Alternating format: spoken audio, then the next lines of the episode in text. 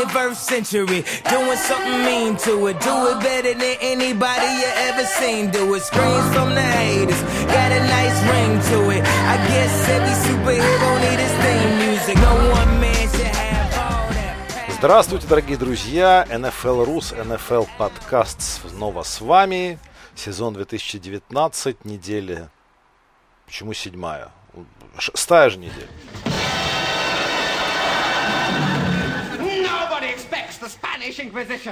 Неделя шестая, выпуск седьмой Неделя в этом шест- сезоне. Выпуск седьмой в этом сезоне. А, вот, да, совершенно понятно. Но, но неделя-то шестая, не сошел с ума, слава богу. Надеюсь, не сойдут с ума сегодня со мной Галерус и Брейв. Привет, друзья. Здорово. Привет. Привет. Ам, слушайте, вот Брейв у нас является большим поклонником э, Леброна Джеймса и, и его э, директората, прям скажем. Так, И вот просто я думаю, что Брейв будет очень рад э, услышать такую историю, что, ну, наверное, все в курсе про э, скандал NBA и Китая. в, в той или иной мере, да. В той или иной мере для тех, кто не в курсе. Сообщаю, что м, генеральный менеджер Хьюстон Рокетс Дарил Море в своем твиттере м, так сказать, Где репостнул фотографию. Да, действительно, где же еще? Казалось бы, репостнул э, ну, сообщение о борьбе э, гонконгских, э, ну, жителей Гонконга за определенную независимость от Китая. То есть не в полной мере, а за то, чтобы сохранялись законы такие, которые э, были в Гонконге. И в связи с этим разразился жутчайший скандал. Китай прекратил сотрудничество с Хьюстоном, с NBA, много денег, и, в общем, море твит удалил. И раздаются вопросы, а как же свобода слова, как же свобода слова. И, в общем, ну, как бы такая ситуация своеобразная. И вот Леброн тут буквально вчера сказал, что, ну, море был недостаточно хорошо информирован. Это великолепно. Но вот надо было пригласить его к себе в зашоп и поднять уровень информированности. Нет, просто от, ну, просто о той истории, что, в общем, ну, Леброн совершенно точно про деньги. Когда свобода слова, она затрагивает его деньги, тут я полагаю, что торг здесь неуместен. Да, надо, надо поинтересоваться, как обстоят у Китая дела с компенсацией черному населению за их культуру, музыку. спорт, Я всё. боюсь, что в Китае разговор очень простой. В Китае, в Китае разговор очень простой. Можно так э, в качестве компенсации получить экскурсию в лучшие тюрьмы Гуанчжоу лет на 20. Ну, ты знаешь, меня вот во всей этой истории э, больше всего порадовало, как э, ребята, э, которые очень ратуют за свободу слова э, в Америке, работающие в NBA, типа вот Грега Поповича, э, когда ситуация коснулась того, что их работодатель, в общем-то, сказал им заткнуться, все, все сказали, ну, в общем-то, э, ну, как бы... Ну, Не я очень-то я хотелось. Да, да, да. И в этом смысле я могу только поддержать Трампа, который сразу воспользовался ситуацией и сказал, что вот вы, ребята, Америку критиковать гораздо э, на все голоса, а как э, зашел разговор, э, где вы, где ваши слова, появилась ситуация, где ваши слова могут вам чего-то стоить, где будут последствия, где слова это не просто слова, то сразу, в общем-то, вся, все свободолюбие, вот это вот open-mindedness, весь этот куда-то улетучился, и оказывается тоже люди, просто люди, такие, Да, такие же, просто как очень и- жадные. Просто очень жадные. Просто очень жадные, да. Ну а по- по-хорошему, ну что тут можно сказать? Не Да, забывай, ну, пусть ничего ребята, ж пусть- неожиданного не произошло же. да. Нет, но пусть ребята не забывают, что при всем при том, что Китай это гигантский рынок и большие деньги, но в общем основные-то деньги они дома зарабатывают. Да. Ну, дома, я же говорю, дома им ничего не грозит. Там они, они на самом деле везде, везде по ветру идут. И там это просто это диаметрально противоположные действия, но и ветер дует в разные стороны дома. А это там... понятно, другая сторона света, то есть. Ну, когда... Все логично, да. Ну, нет, Да, только, да, да. только если Земля круглая, это ж не факт, как мы знаем, опять же, из выступлений других известных баскетболистов. И футболистов тоже. И футболистов тоже там вопросы есть.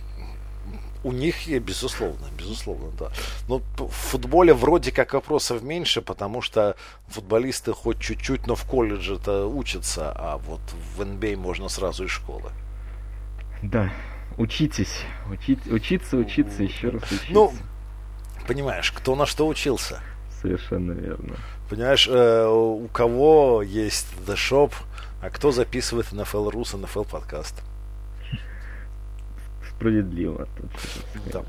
И, друзья, раз уж мы опять про NFL Rus, стоит отметить, что вот 14 октября нашему любимому сайту стукнуло аж на целых 12 лет. Юбилей! Спра- э, Очередной юбилей, да, поздравляем вас. Круглых 12 лет, все, все хорошо, все, все замечательно. Yes. Да, надеюсь, не последние.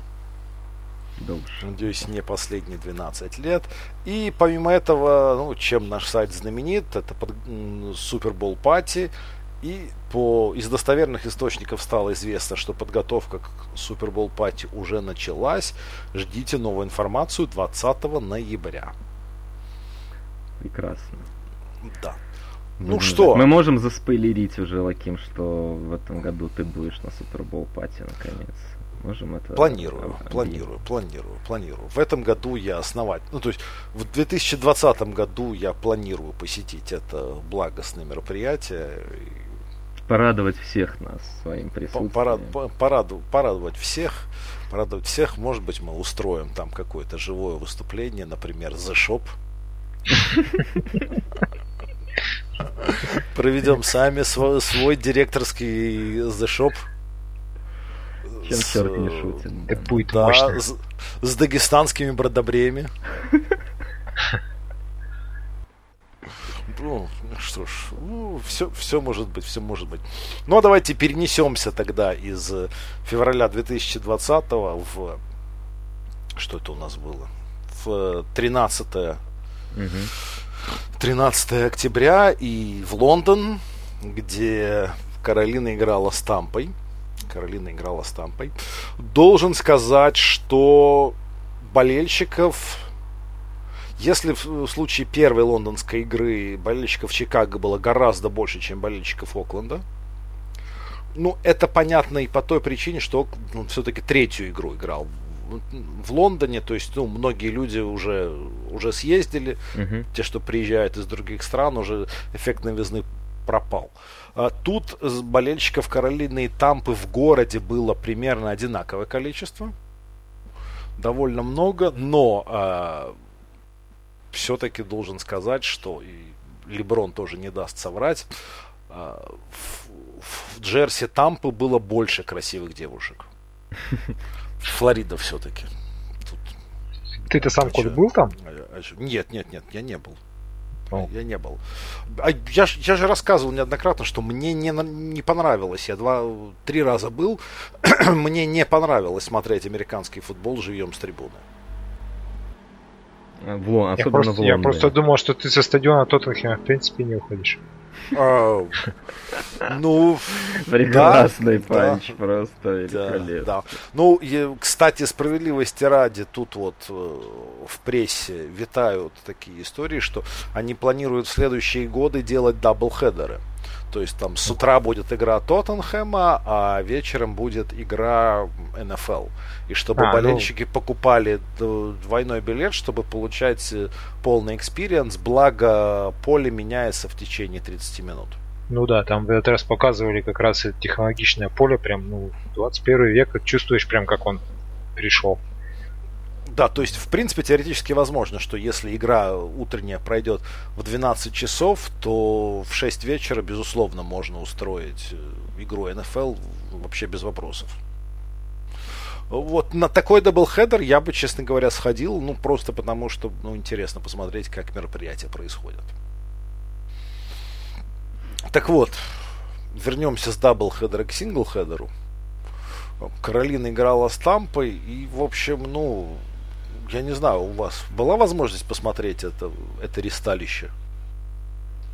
Я видел, э, часть, ну, почти всю игру видел. В общем-то, ничего э, нового для себя не вынес. Э, Джеймис Винстон как продолжал, точнее, как относился к мячу небережно, так и продолжает это делать. И, в общем-то, под, под, под знаком его вот такого роллер-костера и проходит весь их сезон. И вся его карьера, в общем-то, такая.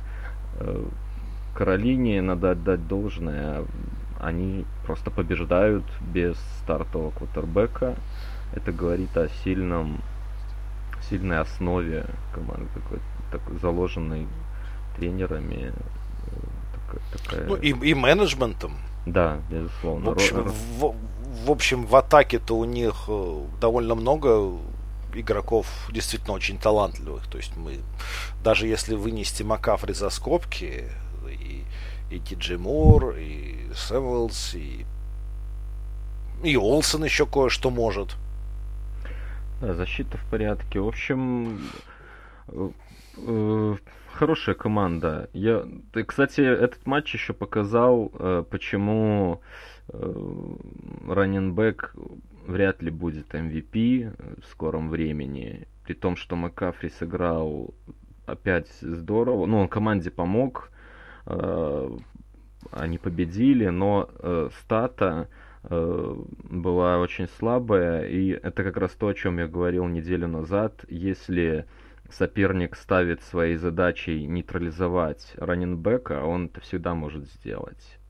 Вопрос, какой ценой, но э, не будет такой безумной статистики, как он показывал вот до этой недели. Ну, это просто мало реально, просто потому что не позволит. На нем все, все глаза защиты на нем, все эти скрины проходить не будут. Вот там поприличная защита от выноса, соответственно, такой результат для Макафри. Но победили. Он до сих пор идет в, в голове там претендентов на MVP чисто за счет того, что он еще два тачдауна занес. Да, нет, так он, он действительно сыграл с точки зрения футболиста, он все прекрасно. Опять, статистика это же не все, он сделал, да, тачдауны, причем хороший на приеме, вообще отличный тач, но э, просто для MVP нужна стата по сезону, чтобы обойти квотербеков – которые сейчас набирают каждый год. Есть квотербек, который показывает выдающуюся статистику, и в этом году не исключение.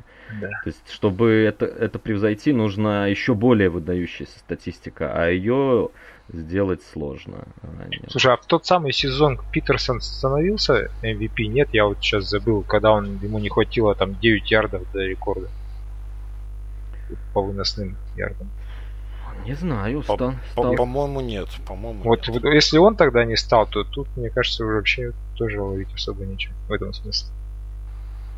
Да, ну сейчас-то очень много талантливых ребят, еще старые кое-что могут, квотеры, а и молодых, э, молодые он как э, зажигают. Соответственно, всегда будет кто-то, то есть здесь нужно не только свой хороший сезон показать, нужно, чтобы все квотербеки э, показали невыдающийся сезон, а это сильно маловероятно. Особенно по нынешней игре и при нынешних правилах. О чем, о чем и речь? А нет, он был MVP, так что смотри. Серьезно, да? Не, не так уж и давно. Пам- память подводит. Подводит. Видишь, как быстро раны растираются из памяти. Ну да, да да, так, так и есть. Даже, даже такие, как Питер.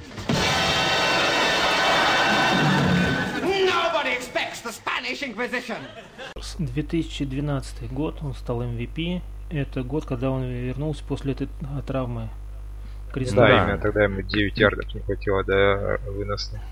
Ну, он там был единственной силой своего нападения, реально на своем горбу втянул в плей-офф, поэтому там ну, все заслужено. Я, я, в принципе, я же не говорю, и Макафри, он, в принципе, может провести сезон, еще сейчас даже после этой игры совершенно спокойно может провести сезон, который будет достоин э, MVP.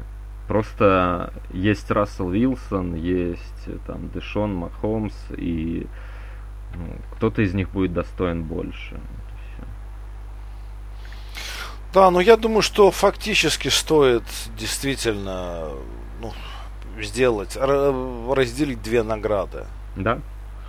То есть э, Напрашивается.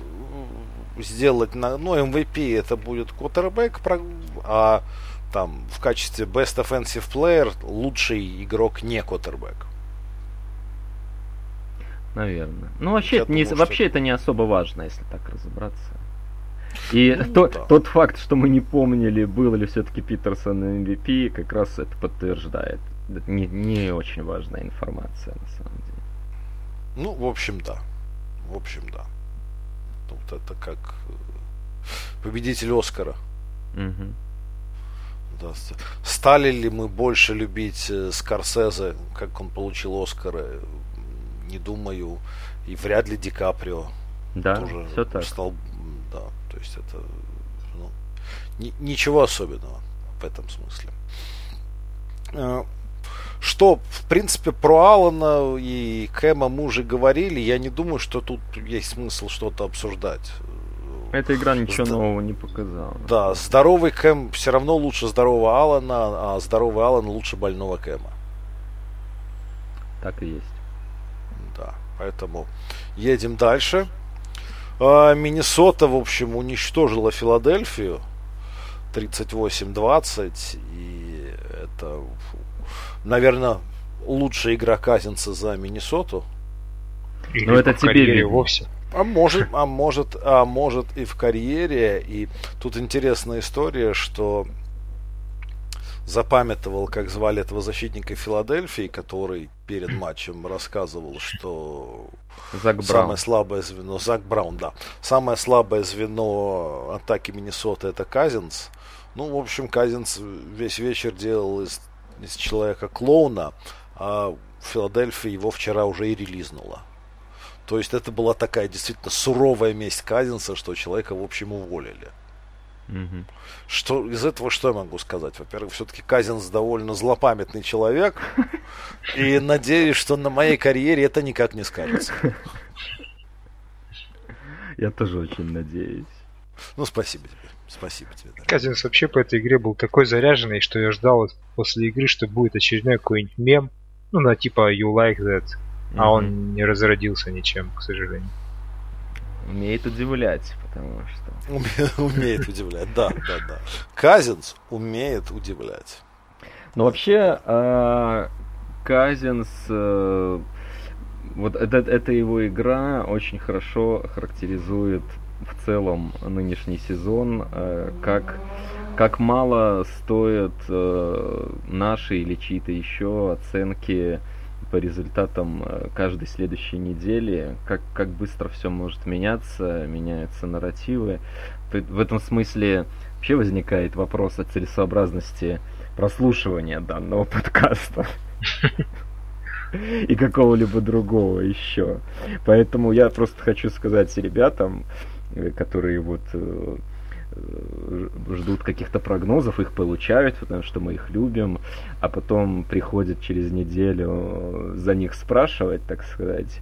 Хочу сказать, что вы немного не то слушаете. Здесь все-таки про Э, про развлечения подкаст скорее. Мы, мы знаем так же мало, как и все, о, о том, что творится вообще, потому что неделю назад еще Казинца э, только ленивый не провожал там чуть ли не на релиз из Миннесоты. Ну а здесь вот вроде как не так все плохо. Что, в общем, не, не значит того, что через неделю его опять мы будем релизить. Абсолютно точно. Поэтому, ну, здесь нужно действовать довольно обычным образом. Это, это наш поток сознания. Вот мы смотрим, анализируем э, то, что видим, анализируем наши впечатления. Не более того, Слушай, но и ну не мы, менее того. Мы не одни такие. Да. Казинс да. вообще заложник своего контракта, по сути дела. Вот сейчас он сыграл хорошо, и все от него отстали, потому что по своим деньгам он обязан так играть каждый раз. И ну, едва-едва да. он шагнет в сторону, и ему снова припомнят все его гарантированные деньги и все остальное. Ты понимаешь, Саш, он с одной стороны заложник, а с другой стороны это его парашют, потому что если бы не было такого дорогого контракта, думаю, его уже после прошлого на мыло пустили. После прошлого сезона. Тоже отчасти верно, да. Ну, да, пустили бы. Нашел бы другое. Тут и не такие другие места себе находят работы. Не, не такие квотеры. Ну вот, да, с одной стороны Казинс, а с другой стороны есть люди, которые играют, в общем-то, за еду, как, как Миншью. Ну, э, люди, которые играют за еду, если мы говорим о квотербеках э, и играют хорошо, они очень недолго играют за еду. То есть это, это как ну, правило, м- ты, ты понимаешь, что многие квотербеки вообще очень недолго играют хорошо. О, чем и речь. Тогда и возникает вопрос. Э, как э, в принципе мне понравилась мысль, по-моему, в подкасте Мейса говорилось о том, что э, э, эти зарплаты Э, команды платят квотербекам не столько даже за перформанс, а э, во многом за ощущение стабильности, за то, что ты как бы заплатил, и ты знаешь, что получил примерно. Есть, конечно, вот в случае Казинса это меньше подходит, потому что у него его что-то бросает туда-сюда, но в принципе платится как раз-таки для того, чтобы ну, не задумываться просто об этой позиции дальше. В этом смысле, ну, как бы не совсем корректно э, прямую связь проводить между вот перформансом каждую неделю и зарплатой. Все-таки ну, тут надо общую картину видеть скорее.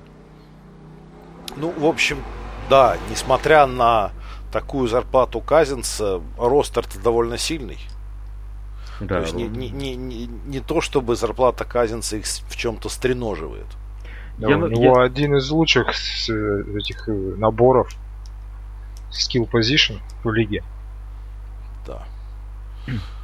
Насчет стреноживания это вообще вопрос э, такой. Мы много раз уже говорили.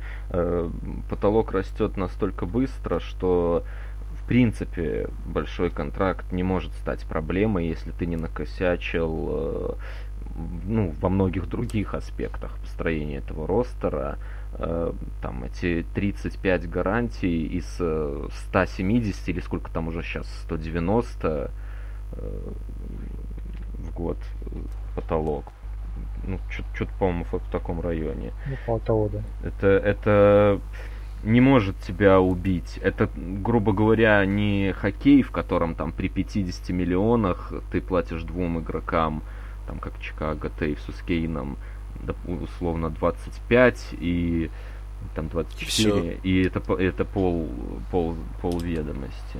Здесь да. все-таки ну, так быстро раст, растут доходы лиги, а вместе с ними и потолок зарплатный, что ну, контракты растут все-таки медленнее. Контракты квотербеков растут тоже очень быстро, и правильно говорится о том, что каждый новый контракт, он всегда становится максимальным, ну, если мы говорим об игроках высокого уровня. Но при этом потолок растет все равно быстрее. По крайней мере, последние много лет так происходит. Да, и это ведь еще китайцы не распробовали вкусы. Да, да, не распробовали, прекрасно. Ты понимаешь, когда у нас будет первый китайский квотербек, это даже страшно О. представить. Заживем. Заживем. Точно, точно заживем. У каждого пантера свое реалити-шоу будет. Да. А что по, по Филадельфии мы можем сказать? Ну, в принципе, попали под поезд. У Филадельфии ужасающая защита. Это было известно и до этой игры. Э, и им придется, мне кажется, они будут делать какие-то э, решительные ходы сейчас в преддверии дедлайна. Э, во-первых, их ГМ в принципе любит это дело, они постоянно очень активны, ну и им явно, ну есть что усиливать, при этом ростер все равно очень талантливый, и они, на мой взгляд, по-прежнему остаются претендентами серьезные успехи в этом году. В плей-офф они выйдут, мне кажется, потому что там Даллас э, еще хуже все. Так что, ну да, попали под поезд отчасти, но проблемы их тут были на лицо, и они пока никуда не делись, им их надо будет решать по ходу сезона. Так они, они весь сезон так играют. Начало матча упускают, потом скоро пытаются догнать. Здесь просто случилось так, что Миннесота не, не позволила снять ногу с педали газа и додавили их просто. Сейчас вообще Филя, кстати, вот э, продолжая тему по поводу усилений, они идут же как э, основные претенденты на Рэмзи. Да. Ну, это было бы логично, по крайней мере. Это было бы супер логично, и один такой корнер может э, изменить всю защиту. Я абсолютно убежден. Это просто у тебя вся схема совершенно по-другому играет, когда у тебя есть такой человек. То есть он, он их очень усилит, если это случится. Будут, мне кажется, будут всеми силами пытаться. Ну, да. Ну, М тогда они смогут мэн-то-мэн играть довольно качественно. Да, много чего можно делать. Ну, наверняка, покупая такого человека, ты бы закрываешь э, первого ресивера, остальных держать. Ну, то есть, в принципе, условно говоря, дорого покупать корнеры имеет смысл только под мэн-то-мэн. Совершенно верно. Очень правильная мысль. И также дорого покупать корнеры имеет смысл, когда у тебя ростер – э, готов э, к большим свершениям, и вот тебе прям чуть-чуть не хватает там что-то усилить. То есть, да, например, если... когда стартовый квотербек играет. Да, да, да. При, привет Питтсбургу здесь как раз я сюда и закидывал. Ну, про Питтсбург еще обсудим. Ну, ну, понятно. Но ну, в целом, несмотря ни на что, мне кажется, что Фила все равно главный претендент на победу в своем дивизионе. Согласен. Да, там, там смешные команды другие, мы, мы про них еще поговорим. Там и в этой игре могло, могло сложиться многое по-другому, при том, что Миннесота мощно перла, у Филадельфии это там начинало камбэк, и там был фейк неудачный. В общем, пару вещей сложись иначе, и мог быть другой результат. Тут счет немножко обманчив, на мой взгляд. Не, не настолько все. Да. Было в калитку. Просто слишком, слишком легко отдавались очки. Да, да. Так, так и есть, так и есть. Ну что, едем дальше. Переезжаем э, в Майами, где состоялся... Плохо было бы. Да, кстати, да. Кстати, да. Туалетный боул. Майами принимали Вашингтон. И по сообщению очевидцев, цены на билеты в зоопарк Майами выше, чем на стадион в день игры. Это не удивительно. Хотя казалось бы, казалось бы, где еще зоопарк? Там это, это, очень, это очень нетолерантная фраза. Очень нетолерантная фраза, Саша. Э, я боюсь, э, если бы у нас был контракт, э, пришлось бы пришлось бы нажать, нажать кнопку мьют прямо сейчас. Да, да, да. Хорошо, что у нас нет, нет такого. Эм, туалетный бол, меня бы туда выгнали нафиг, я бы ушел на Fox. Да, да, на Fox обязательно, обязательно.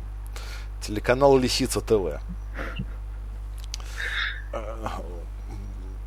игра оправдала, мне кажется, ожидания.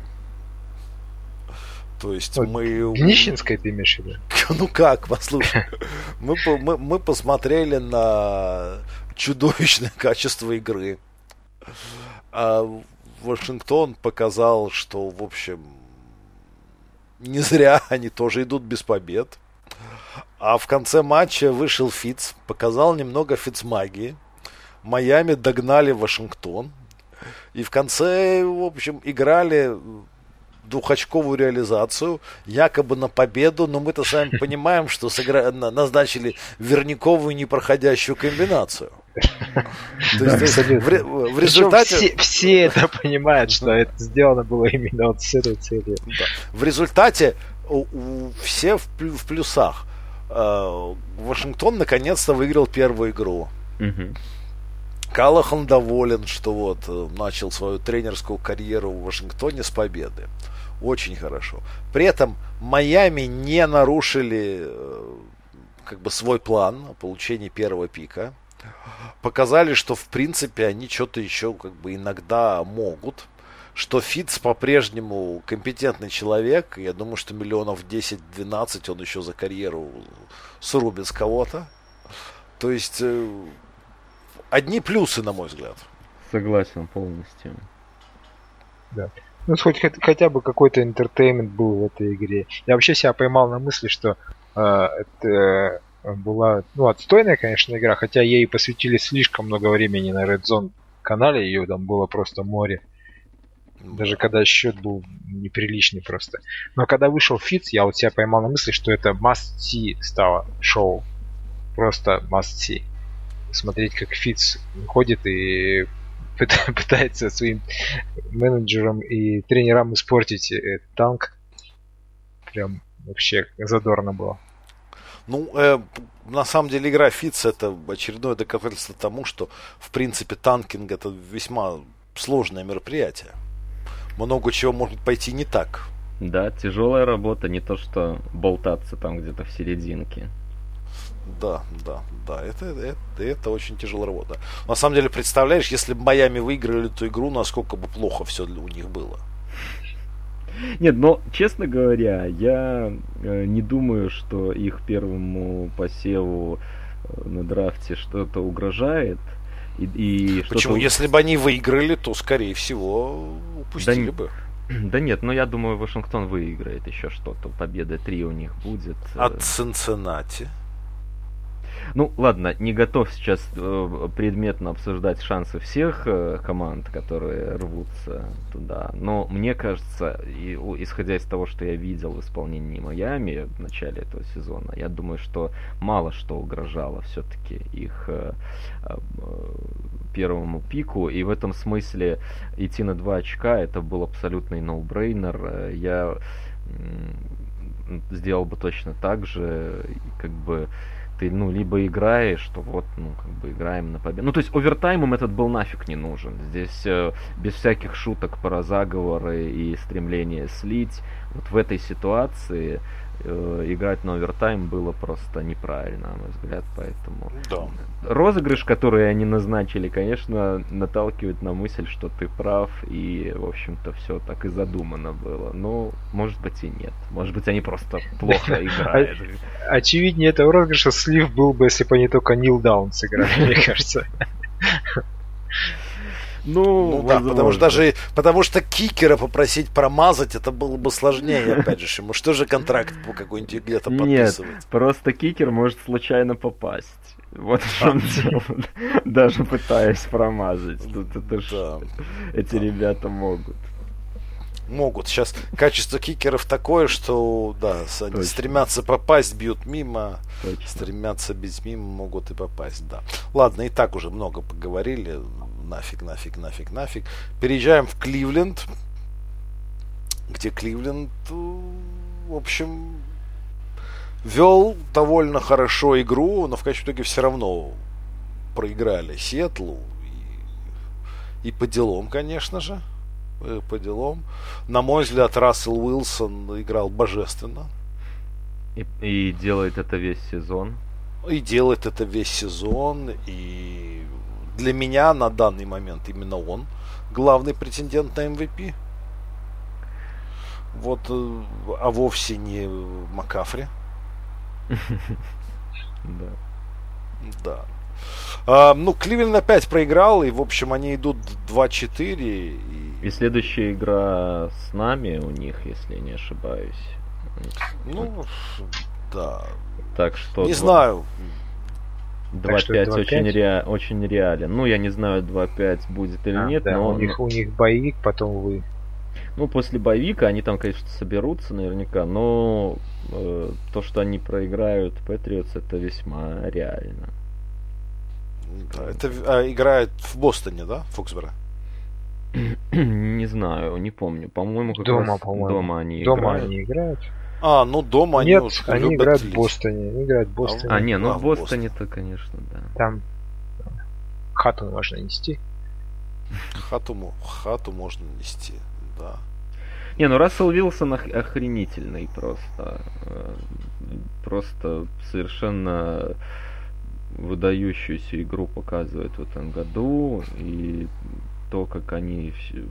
Наконец, они стали полностью его командой. Вот мы годами, Да. годами Да. ломали копья об это. Я сейчас, честно говоря, ликую, потому что я-то был в том лагере, когда мне было просто смешно вот эти вот читать опусы про то, как его тянет вынос, защита и вот это все прочее, прочее. Потому что э, Лаким не даст соврать, я-то с первого дня. Предсезон, предсезонки. Да, да, да, да, да, про, проскаутил. И э, никогда не покупал аргумент, что э, сильная команда в остальных линиях, у них действительно была сильная команда, э, как-то нивелирует э, великолепие квотербека. Он всегда таким был. Вот просто то, что он показывает сейчас, он делает на фоне команды, которая на полуребилде фактически была в, защ- в защите. Все, все поменяли. Ну, вообще, в принципе, поменяли практически все. И сейчас он просто там э, глав, главная звезда, и, и поэтому сверкает ярче. Но с точки зрения его игры на позиции квотербека, ну, он всегда был абсолютно топовым игроком для меня. Сейчас просто это доказывает. Ну, я тебе... я довольно честно к этому ко всему отношусь. Когда он не был топовым игроком, я говорил, что он не топовый игрок. А когда он, всегда- стал, он я первый готов был. об этом сказать. Ну, ты в это просто верил. Нет, ну понимаешь, это, это вопрос. э, Нет, нет, не вопрос веры. У него, если мы посмотрим стату, просто, ну как бы, что такое топовый игрок? Игрок, который получает э, статистику достаточную на- на- для того же самого MVP. Этого не было, да.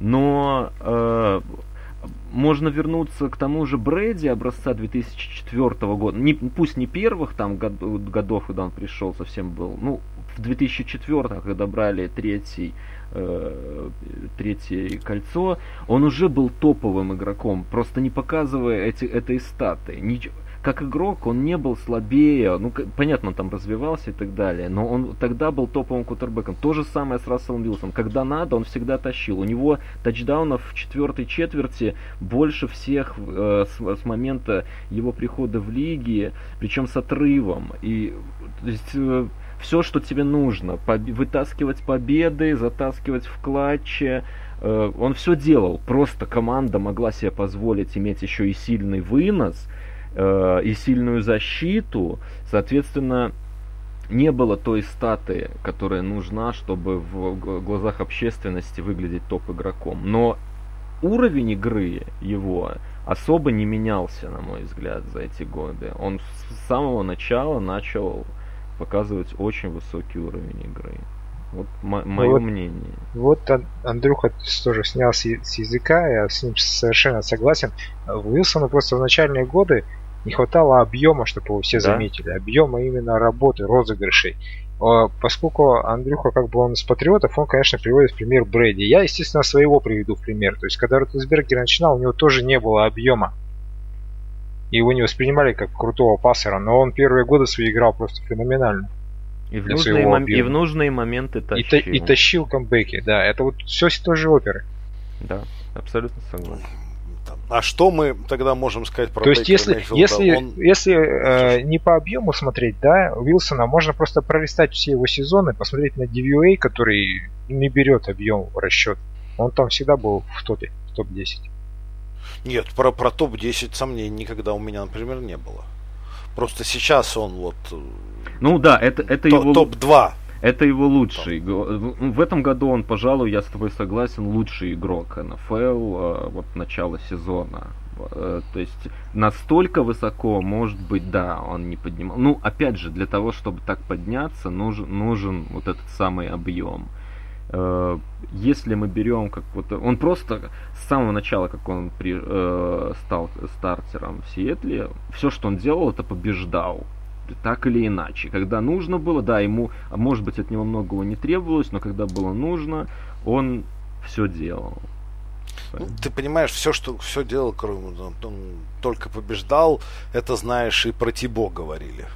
Нет, ну это же уже это же уже дистанция, Ник. Ну, как бы, ну, ну брось. Ну, конечно, конечно, дистанция. Так, а с этим понятно. А что у нас по, по Кливленду, там, по Бейкеру Мейфилду, вот э, он тоже показывает на самом деле уровень только объема нет? Или что, что какая, какая ситуация у нас с первым пиком прошлого года?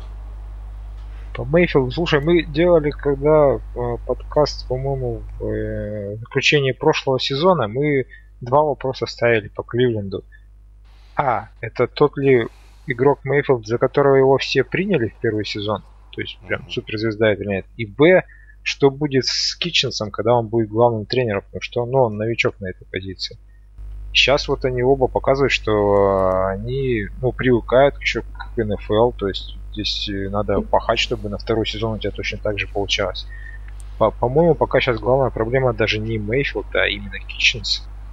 Вот. Ну и offensive line тоже не, не сильно помогает. Ну вот из того, что я читал вот по аналитике Кливленда, то есть они сейчас, по сути дела, э, сильная сторона Мейфилда сейчас это то, что делает э, Маквей с Гофом. То есть он играет из плей-экшена да, в разы лучше, чем то, что он играет ну, из обычного там дроп, дропбека, да? Угу. То есть там ну, диаметрально противоположные результаты. Но Китченс хочет именно его сделать вот обычным, ну, пассером, дропбекером. Заказывает ему такие розыгрыши, где он там а, пятишаг, пятишаговый, семишаговый дропбэк делает, а Мейфилд не может это прочитать. Он даже когда видит, что игроки открыты, он боится им бросать и начинает бегать. Просто из ничего, хотя у него есть открытые пасы. Вот с этим им надо будет работать. Обоим причем. Что поделать? Я... А, вот, вот такая история, когда ты берешь первым пиком на драфте квотербека, которого сложно превратить в нормального. Ну, я думаю, по нему еще вопрос открыт все-таки, но э, я пока очень разочарован тем, как он играет в этом сезоне. Э, Саша сказал про Риды. Э, мне меня поражает э, то, что он не точно бросает просто, неаккуратно, так скажем. Э, вот это очень странно. Э, мне, в моем представлении он все-таки был достаточно точным квотером, и как бы когда они взяли Бекхэма, э, не знаю там, что у него в голове, насколько он э, старается, выкладывается и прочее, но Э, это человек, который в одно лицо из Илая делал э, похожее, что-то похожее на компетентность на, в последние годы Илая, когда, в общем-то, он уже мало что из себя представлял.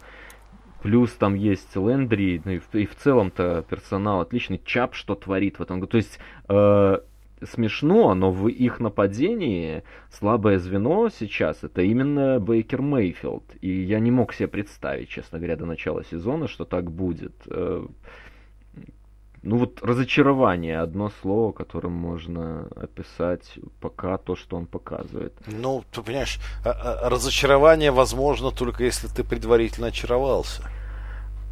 Это справедливо. Я, ну, я все-таки почему-то мне казалось, что он будет делать вещи и, ну, у него есть рука, может быть, я был очарован рукой. Это, кстати, самое легкое, на что можно купиться э, с молодым квотербеком, когда ты видишь некоторые броски э, и ну, просто понимаешь, что физический талант э, на месте и талант выдающийся, то есть ну, он может делать все броски НФЛ. Это очевидно совершенно, что он может. Но э, стабильности, э, как, точности э, пока не видно. И это для меня это странно.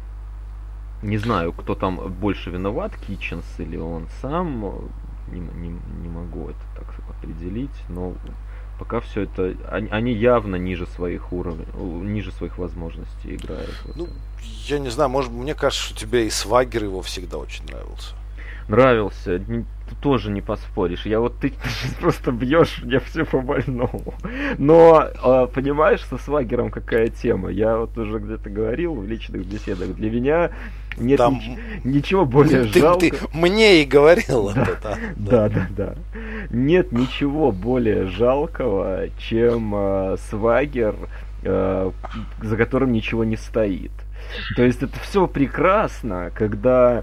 А, а он-то стал показывать Свагеру еще до того, как играть начал. И это, в общем-то, тоже иногда покупается, потому что пока ты не видел, как человек играет, ну, ты можешь какие-то что-то себе нарисовать в голове, вот как ты говоришь, очароваться заранее, да, и плюс вот это все такая уверенность, переходящая в тот самый свагер, там все круто. Но когда ты потом видишь, что команда напичкана э, звездами в нападении, э, а квотербек слабое звено, то этот свагер выглядит уже комично. И вот в, в этом смысле, конечно, тоже, тоже я разочарован. Ему бы сейчас притормозить коней, но он, по-моему, особо не собирается. Ну, это... Да, конечно, не собирается. Он после матча вообще наехал там на судей. Ну, прекрасно. Чё, почему бы нет? Это, ну, Сказал, что ему похрен, штрафуют его или нет, но, короче, он должен сказать все про судей. Великолепно. Ты, ты сейчас просто бальзам. Я очень люблю такие истории. Очень люблю, да. Ну что, успехов. Успехов, успехов, успехов. Ну, игра с нами, вот, о которой мы уже упомянули, для них, конечно, будет таким перелом, потому что э, стать 2-5 э, это будет уже очень большие вопросы в перспективах на сезон. А так выиграют, это будет очевидный стейтмент, выиграть в Бостоне 3-4 и все, сезон начинается сначала, все прекрасно, как бы так что для них, по сути, такой мини, мини-супербол будет в Бостоне через две недели. Ну, мы же понимаем, что это... Ну, окей, пусть будет так. Пусть будет так. Клевый результат из Нью-Джерси, угу. где Джетс, в общем, практически порвали Даллас. Ну, просто когда 2, выигрываешь 24-22, это ну, нельзя сказать, что порвали. Но по ходу игры, в общем, Джетс выглядели как гораздо более серьезная и обученная команда. Это, кстати, к вопросу о, тоже о квотербеках и то, что они показывают. Мы видели на предыдущих неделях, в общем, Джетс на первой неделе довольно крепко бодались с Баффало. Угу. Это, кстати, еще с Дарнольдом. И мы видим, что, в общем, это дорогого стоит, потому что Баффало чуть ли не топ-2 команда AFC на сегодняшний момент. Да. А потом э, Дарнольд заболел, и Джетс выглядели, в общем, на, на уровне с Майами. Угу. Команда. И вот человек, напади... вы, человек, человек вышел и просто нахрен порвал Даллас. Да. Это, ну, на самом деле для Дарнолда это супер игра, поднимающая его котировки. Не знаю, выглядели ли они как Майами, но видел стату, у них было без, без Дарнолда 3,1 ярда за розыгрыш. Это худший результат там лет за 80, что-то такое. Ну, короче, их нападение просто совсем... э, Перестало существовать. Да, да, они там много, по-моему, антирекордов побили. Я читал, что они за все эти игры, там, по-моему, сколько их, 4 или 3 игры они без него сыграли. У них там даже, по-моему, десятка первых даунов в сумме нет. Mm-hmm. Что-то такое, какой-то настолько вот убогие вещи. Сюр, да, да. И что характерно, э, поправьте, если ошибаюсь, Левион Белл все это время был с командой. Был?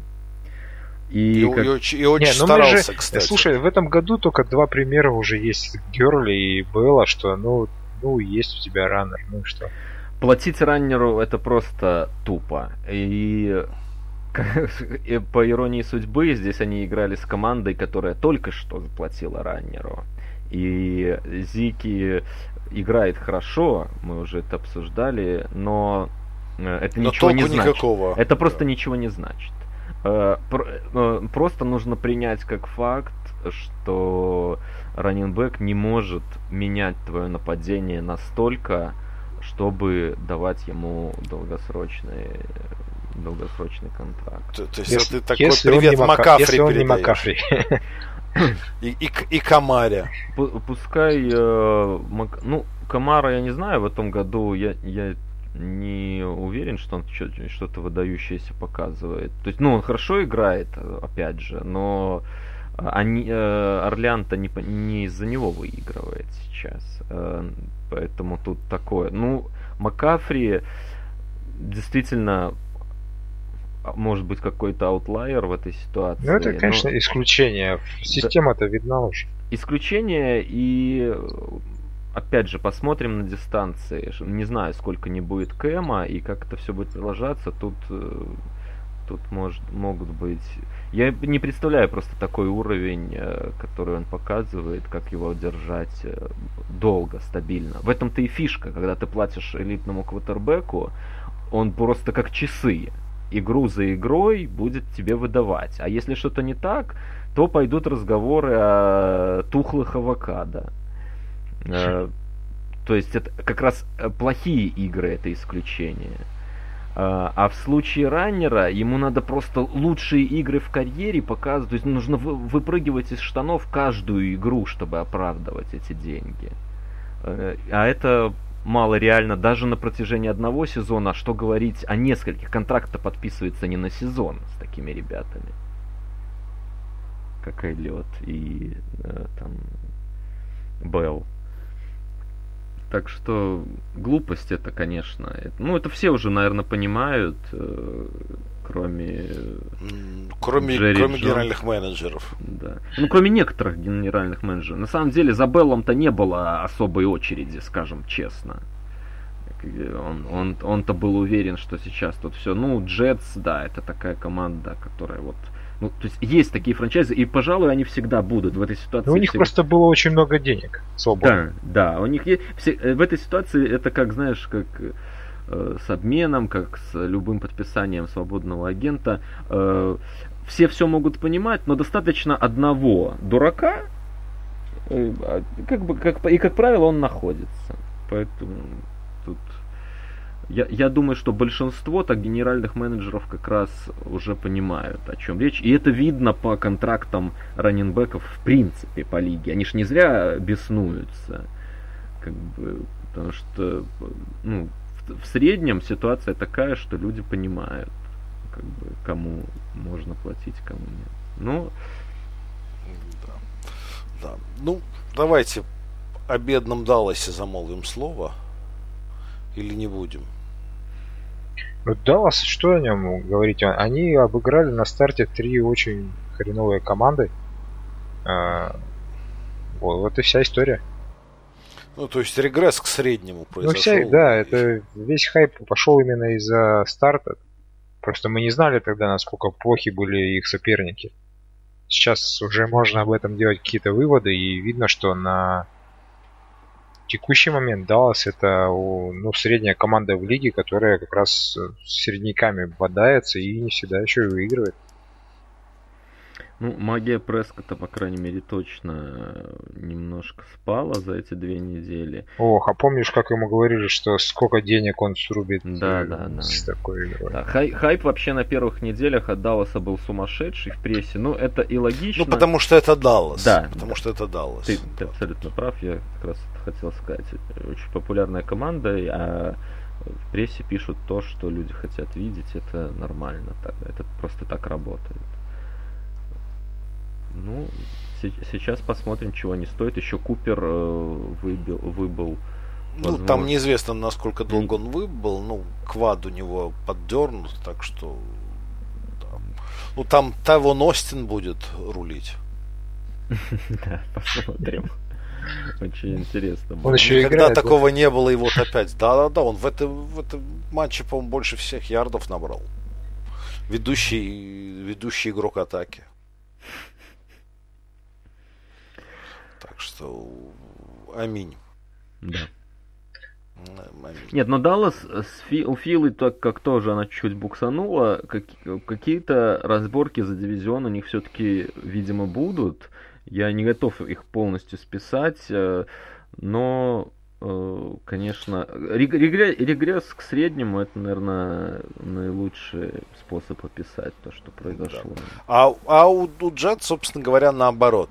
Я убежден, что будь Дарнольд здоров на протяжении всего сезона, мы бы, ну, этот результат не выглядел бы так удивительно и странно. Да, да, Просто, ну вот, они заиграли, как бы вот на проектную мощность более-менее вышли. да. Окей. Ну, это, это радует, потому что я, честно говоря, устал уже смотреть на всяких фалков. Не, ну это в любом случае, конечно, больше хороших игроков лучше для всех. Тут Ну, я говорю, опять же, ну, мы понимаем, что это был не план. То есть мы сейчас не про Майами, не про Вашингтон. Мгм. У Джетс был план быть в хорошей форме и бороться за плей-офф. да.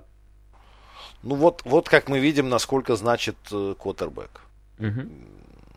И будем надеяться, что Дарнольд продолжит в, в том же духе дальше. И, ну, что все-таки чем меньше говняных команд, тем лучше для нас всех. Но я, э, к сожалению, этот матч не видел. Ну, как, к сожалению, не, не видел с комментарием Тони Рома, но вот э, в моем э, новом любимом футбольном подкасте, всем, кстати, рекомендую, Райан Русил с Крисом Лонгом по понедельникам делают подкасты футбольные. Очень интересно интересные ребята. И там э, была шутка о том, что Тони сильно рисковал в этой игре заразиться монуклеозом, потому что казалось, что он готов расцеловать в губы просто Дарнолда. Та- так он им восхищался. И, но это опасно, как бы. Поэтому такая... э, Да. Дарнольд вообще опасный ну, человек. т- ну, то- э, раз Тони понравился, Дарнолд, ну, кто я такой, чтобы какие-то сомнения иметь? Значит, там все в порядке, действительно. Действительно. Действительно, действительно. Хорошо, переезжаем в Л.А., где Рэмс провели очередную, уже какую, третью подряд, что ли, Мгм. ужасную игру, на раз против Сан-Франциско.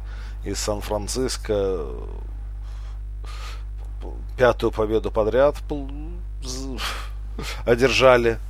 Идут с рекордом 5-0. И в прошлый раз, когда у них был такой рекорд, они играли в финале конференции. И сейчас, в общем, ну, выглядит все достаточно хорошо. Минутка статистики, которая ни о чем да. не говорит, да. Ни о чем говорит. Ни о чем не говорит. Совершенно.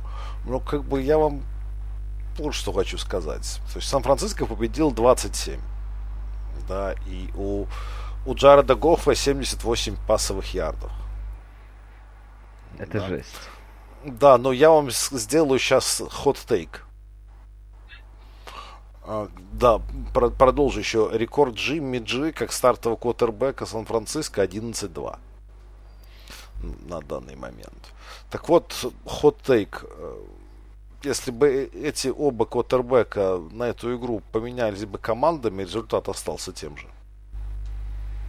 Ох, ты сейчас ударил по Джимми жестко. Вот, ну, не- ну да, Джимми по, э, кстати, вот из того, что я тоже читал, он в этом году играет, э, ну, не очень. Да Просто плохо- потому что уровень, ко- уровень команды вокруг него настолько высок, особенно в защите. Кстати, вот по защите а, они же там по DVOA дышат прям затылок Нью-Инглу, хотя мы их Нью-Инглу, превозносим весь сезон. да. Да. Вот прям, прям чуть-чуть. Вот те-то исторически крутые, а эти прям чуть-чуть, там 3% разницы между ними. И воз- возможно после этой недели, это я после четвертой недели говорю, после вот этой вот пятой игры э, Сан-Франа, возможно, они их и превзойдут. Ну, по этому показателю. Скорее всего. 78 ярдов пасом, это я не знаю. Да. Это просто у Рэмс чудовищно играет offensive line. Да, Чудовищно. и, и, и это э, выпало как раз на силу Сан-Франциско, потому что их защита, в отличие от э, и в этом смысле интересно их сравнивать, у них не там сильная сторона, где у Нью-Ингланда. Э, У них пять первых пиков в, в- в передней линии, и это сказывается. Они все Точно. играют великолепно, и Они играют ровно на первые раунды. да, Вот да. Как где их брали, да. Так и есть. Поэтому, учитывая вот такую такой дисбаланс между игрой онлайн э, Рэмс и Дилайн Санфрана, возможно, твой хот-тейк э, Лаким не такой уж и горячий. Скорее всего, ты прав. Не знаю, было бы это 78 ярдов или что-то другое, но это просто как-то слишком мало. Ну да, но я думаю, что на скорость это не влияет, результат был бы таким же. Ну это вот, это был тот Гоф, который мы помним по первому сезону с Фишером. Да, да, да, да. Мертвее некуда. Мертвее некуда. Но, опять же, ж, отсутствие онлайн и вот это тот самый тип квотербека, для которого нужно создавать конкретные условия, Да. который не способен сам, э, сам создавать э, игру, сам что-то делать. То есть это не случай э, того же Рассела Уилсона, разумеется. Да, это Да. не случай Роджерса, где там, или вспомните шутки про Пейтона Мэннинга, что, в общем, э, с, с Пейтоном Мэннингом на позиции квотербека и я бы там 3-4 тачдауна Да, за сезон да, сделал. да. Да, то есть там, ну, совершенно случайные люди делали это. И, и, в общем, мало было важно, насколько хороша offensive line. В случае Рассела Уилсона так точно. А вот, пож- пожалуйста, ну, Гофф, вот э, такой, такой продукт. И Самый- Бейкер Мейфилд похоже на то, что такой продукт. И Джимми Джи, скорее всего, такой же продукт. Ну, причем непонятно, у них, ладно, там травмируются, они вылетают, но даже те, кто были, ну, очень топовые лаймены, типа Витворта, вот, Ну, стареет. Один, там один сумасшедший плей был, где босса его просто одной рукой впихал в Гофа. Прям в Да, там учебнике не- можно, там- там в, в учебнике Булраша можно это заносить. Да. Э, самое смешное, что контракт, новый контракт Гоффа э, вступит в силу только со следующего сезона. И это один из классических э, примеров в спорте, когда контракт выглядит хреново еще до того, как он, в общем-то, вступил в действие. Да, и там кэп-хит что-то в районе 40 даже. а не Да, да, да, 30, по-моему, да? что-то Ну, ну, за, за же, 35. Опять же, как мы говорили, вот буквально несколько десятков минут назад, в случае Казинса, ну, это не проблема. И контракт Гофа, он такой, ну, просто потому что он э, первый пик на, на драфте, и пришло время ему переподписывать контракт. Ну, не было никаких предпосылок, и никто бы не понял, если бы с Гофом этот контракт не подписали. Наверное, да. Наверное, ты прав. То есть это все замечательные разговоры как бы жу- журналистов э, о том, что может быть и не нужно было подписывать. Ну, come on, ну это, это прекрасные рассуждения, вот сидя дома за компьютером. А когда ты в офисе в команде, ну такие решения принимать, от этого действительно зависит твоя работа. Да, вот это ключевое. подпис- Ну, На самом деле ключевое здесь это вот именно та фраза, которую ты последняя сказала. От этих контрактов зависит работа других людей, не тех, которых подписывают, а людей, которые эти решения принимают. Поэтому и так оно и получается.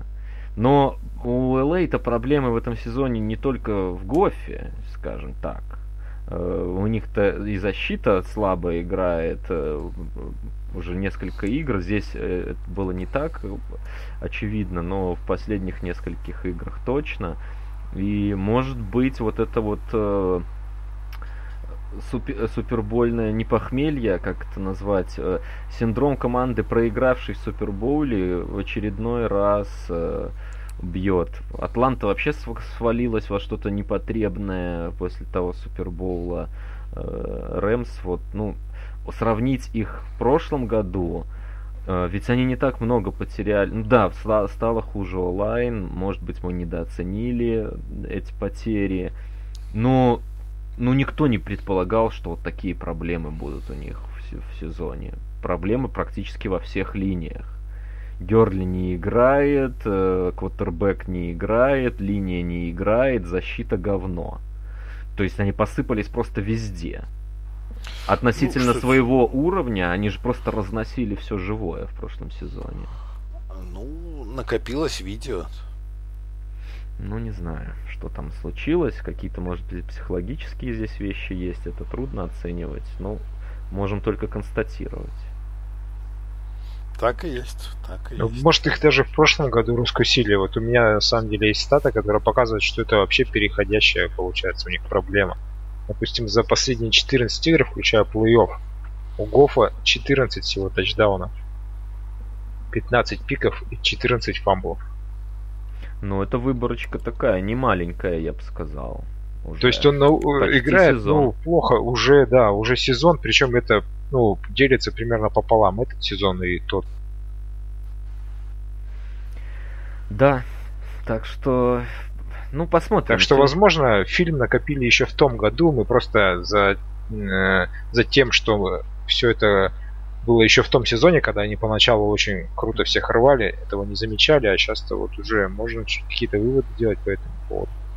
Да. Может, Маквей просто не может пока перестроить команду. На, на багаже а Оленичева быть... какое-то время продержался.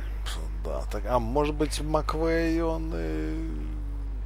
Лаки, не, это не, так... не богохульствуй, не богохульствуй. Я тебя, сразу тебя хочу, хочу предостеречь, не надо. То есть, хорошо, хорошо. Поговорим о Маквее потом. Поговорим о Маквее потом. Канзас-Хьюстон. Канзас проиграл вторую подряд игру дома и команде из AFC South, то есть неделю назад это был Индианаполис, в этот раз Хьюстон. Кстати, если мы говорим о квотербеках MVP, то Дэшон Уотсон, в общем, тоже в этом сезоне показывают игру да. сравнимую с, да. с Расселом Уилсоном. И интересно, что перед началом сезона все так потешались, гоготали по поводу Хьюстона. Угу. Как они танцевали. Что они, кого они, кого они покупают и кого они продают. А, в общем, ну, неплохо получается. Этот обмен, конечно, на 180 развернул общественное мнение сейчас. Ну, если помнишь, я в самом начале в наших первых подкастах э, предрекал, что это, этот сезон будет борьбой э, Дэшона как раз против своей собственной команды.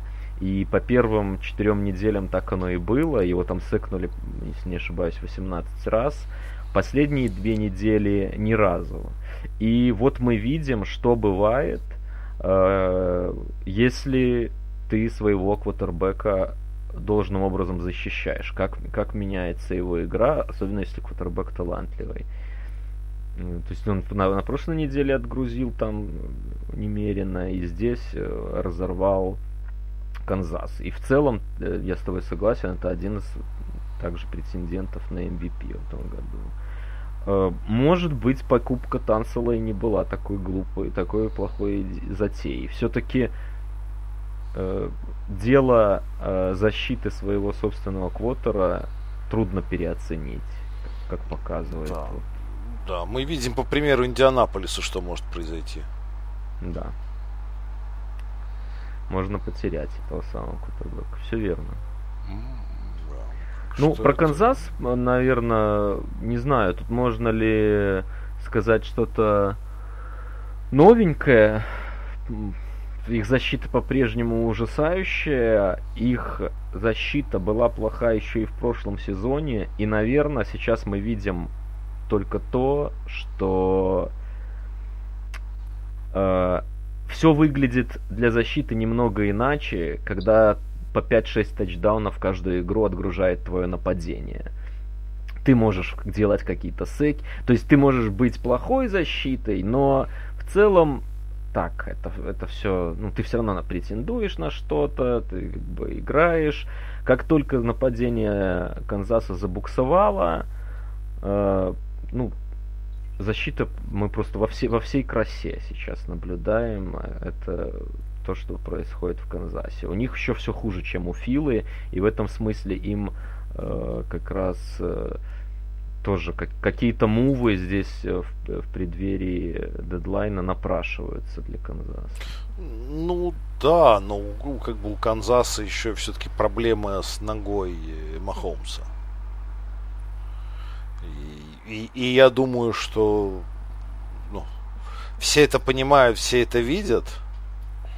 И, в общем, не думаю, что ни разу еще к нему приложится. Получается, смотрите, то есть все-таки этот есть блупринт какой-то, да? Раскатываешь просто защиту э, Канзаса выносом. Выносом. И бед, и бед не знаешь. Ну, пока этот блупринт все-таки на фоне того, что Махомс нездоров, э, поэтому нельзя сказать, что на 100% он работает. Но, да. Ну тут, смотри, помнишь, в прошлый, в общем, в прошлый раз мы говорили, что там какой-то феноменальный был разрыв по владению. Да, да, да. По времени, да? Так вот, здесь, ну если верить там статистическому бюро ESPN, это было самое низкое время владения мячом в Канзас-Сити в домашней игре за всю их историю. Вообще за всю историю вот этого существования, вот подсчета этого времени. То есть это еще хуже, чем в той игре. Да, но это, конечно, удивительно. Ну, отчасти это происходит потому, что их успешные драйвы, они, как правило, в 3-4 плея происходят, и там... Ну да, они... Все, все это не, очень... Ну, в прошлом ну, году они а, а в результате так... защита и так уже слабая, еще и не отдыхает. Да, но в, том, а, в том году они играли все-таки не так. Они сейчас как будто бы скатились пан или пропал. То есть либо они кидают бомбу на 80 ярдов, либо 3 аут. Да. Ну, ну да. А я просто продл- продолжаю эту тему. Защита устает, это плохо, а мы знаем, что против выноса уставшая защита это еще хуже. Даже посредственные раненбеки набирают хорошо против э, уставшей защиты. Да. А тут изначально плохая защита против выноса, еще и уставшая. Ну, что может пойти не так?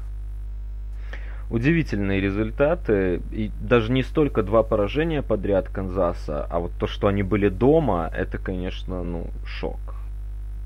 Не знаю, какой ну, был на это коэффициент. Э, они очень сильно дома играют. Э, и тут два таких поражения.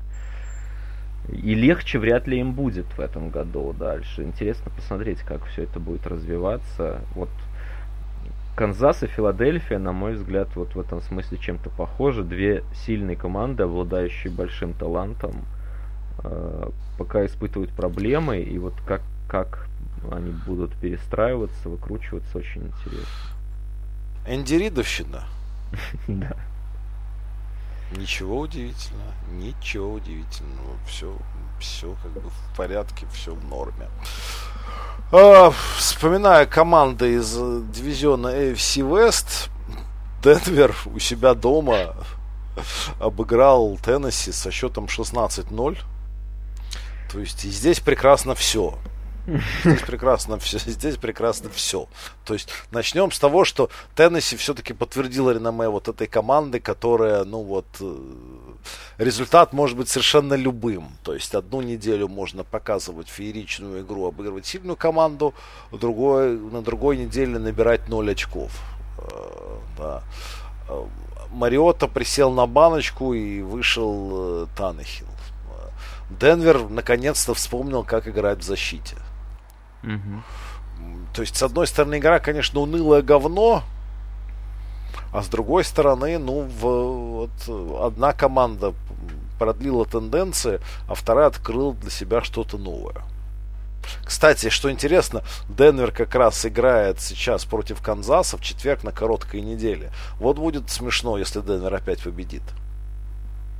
Действительно будет очень смешно.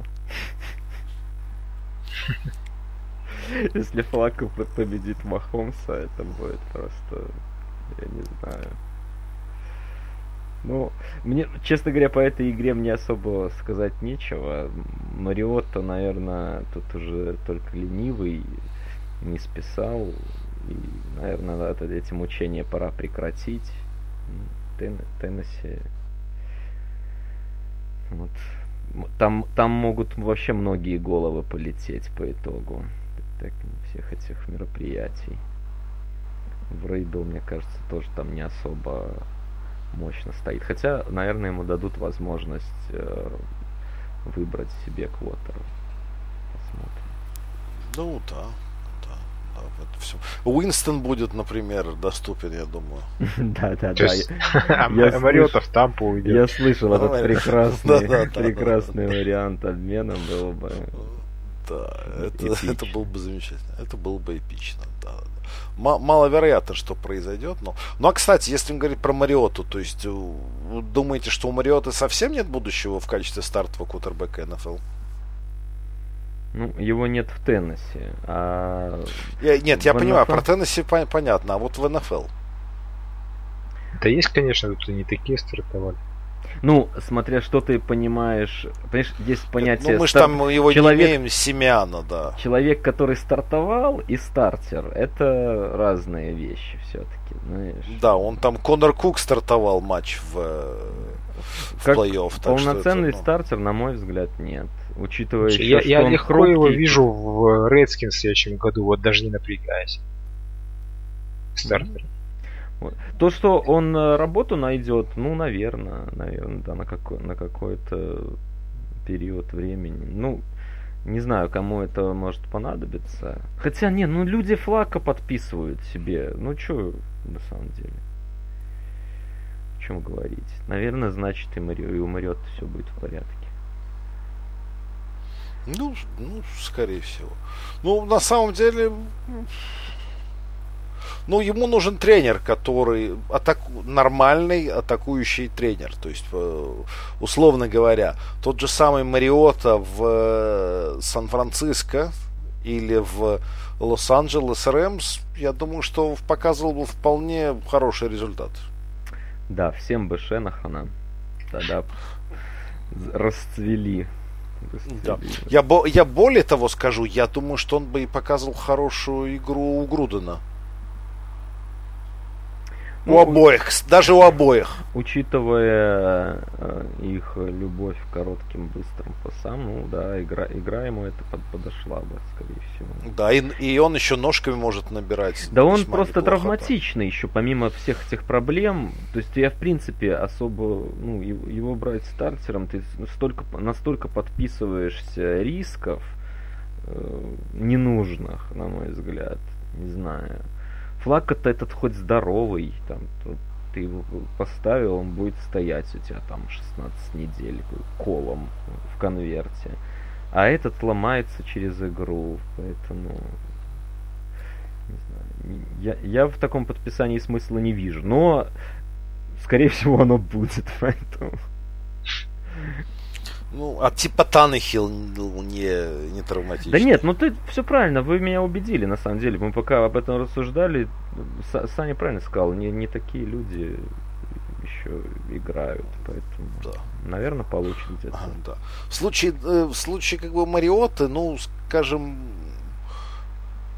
он не говно, но и не, но и не хороший квотербек. То есть мы там... Мы Как там, Тоттенхэм, с- что ли? Да, да, да, да, да, да. Дерьмом ты не был, ну и высот особых не достиг, как. Фри- Да, прекрасно. От болельщика Манчестер Юнайтед в 2019 году это слышать особенно интересно. Лакин. Ну, я думаю, что все-таки панч зашел. Я слышу это уязвленности твоего голоса даже. Ну, не знаю, я вот в субботу схожу на стадион, посмотрю. Хорошо. Да, там, понимаешь, игра против Уотфорда, поэтому ну, есть надежды. Есть надежды. Да, да. Да. А, тут, кстати, телеграмма Молния, пока мы пишем подкаст. э, Лос-Анджелес Рэмс э, обменяли нахрен Маргуса Питерса в Балтимор. Набирали, набирали суперкоманду. Теперь э, Талип, я, если не ошибаюсь, там что-то под На, угрозой. на ER, на Да. ER. да. А, его уже поместили, да? По-моему, да. я могу ошибаться. Я, я что-то видел, что что-то такое напрашивается. Ну, он и играл плохо, я про него р- рассказывал. Я, я вот не знаю, в одну из в одну, э, в одну из самых э, дисциплинированных защит э, Балтимор брать самого недисциплинированного Конора это так себе затея, мне кажется. Ну, может быть, э, Знаешь, может быть, Эрл Томас его на путь истины не наставит. Да, вот я как раз об этом хотел сказать. Э, Таких людей э, всегда кто-то возьмет, потому что каждая новая команда, которая подписывает такого гэмблера с талантом, она уверена, что вот я-то, ну, что просто использовали не так человека. И, принципе, ну, в этом, может быть, даже что-то есть. Э, Ну, мы знаем примеры, когда люди меняют окружение и что-то меняется. Но логика там у всех именно такая. Как бы я ему сейчас, вот у меня здесь... Мы-то, мы-то да, это Да. вы все лохи, а мы Да. Да, да. Мы покажем. Ну да. А, Лос-Анджелес Чарджерс э, вроде как играли домашнюю игру против Питтсбурга, но всем же понятно, что это была очередная игра домашняя Питтсбурга, потому что, судя по фотографиям, судя по фотографиям, болельщиков Чарджерс на стадионе не наблюдалось. Мгм. Ну, Саша смотрел эту игру, поэтому он нам расскажет поподробней. Понятно, что для него это вообще тройная радость, потому что Питтсбург обыграли Чет- Четверная, Риверса. не четверная, его окей. обыграли вторым запасным квотером Риверса. Вообще смешно было смотреть, конечно. Мы в этом году выиграли две игры, в каждой из которых нападение было смешнее. Все смешнее и смешнее. То Wildcat, то какие-то опять пасы, которые не дальше двух ярдов. Смешно смотреть на это все. Но защита топовая. Защиту смотреть просто, просто приятно, как они играют, слаженно. Вот э, фронт наш, это не Сан-Франциско, конечно, но как они просто достают квотеров всех, даже топовых, вот таких как Риверс, выводят из себя, когда они делают несвойственные ошибки, прям вот прекрасно. Сейчас, конечно, Туит сломался, посмотрим, как будет. Но вроде как он в этой игре сыграл тоже всего 5 снэпов, его заменил Ауалу и ничего не поменялось. Давили там 50% снэпов был прессинг на Риверсе. Просто Да, бесконечно. защита, защита у вас прекрасная в этом сезоне. Вот так, вот так всегда. То есть у нас защиты нет, э, Бен на пике. Бен сломался, защита появилась. Что за трэш вообще? Гном пришел, а дома нет. Дом пришел, а гнома нет. Я, я хотел процитировать э, другого великого классика Александра Григорьевича Лукашенко. Только взялся за яйца, молоко пропало. Вот. Ну, тут просто после классика нечего добавить. Да, да. Э, Да, да. Вот, а вы, а вы мне рассказывали, что на старом хете не поездишь в 2019. Вон оно. Поперло как.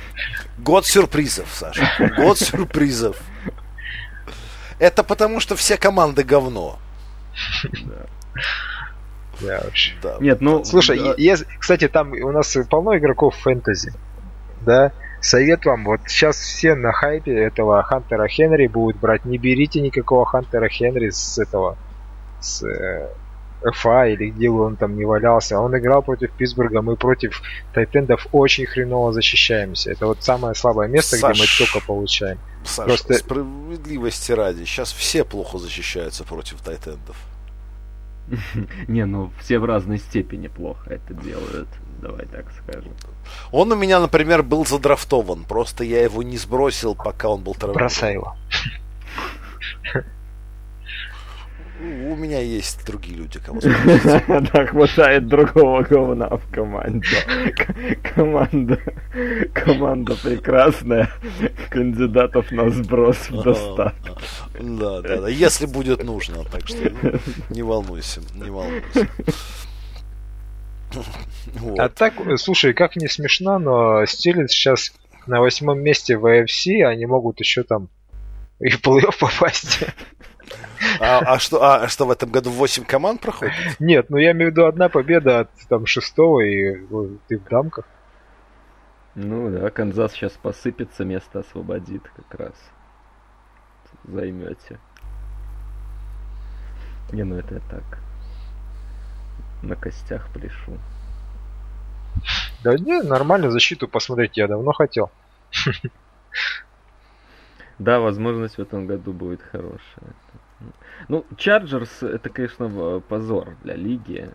Ну, это после Атланты, наверное, вторая разочаровывающая команда, да? Ну, я даже сейчас не, не о том, что, что с игрой. Действительно, от них намного больше ждали в этом сезоне. Но то, что там творится на стадионе, и я не представляю, как это изменится.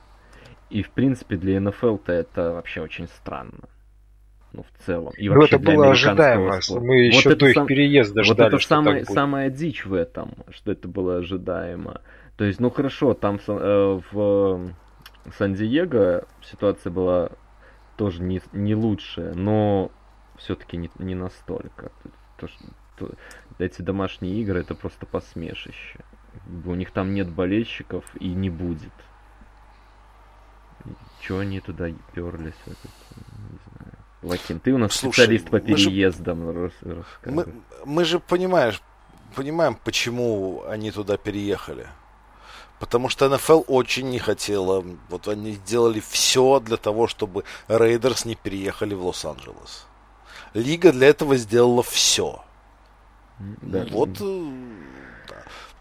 Теперь наслаждаемся. Теперь наслаждаются, да, да, да, да. Между тем, в конечном итоге Дэвис-то получил гораздо лучший дил, как бы за него да. вот стадион э, построят э, налогоплательщики штата Невада.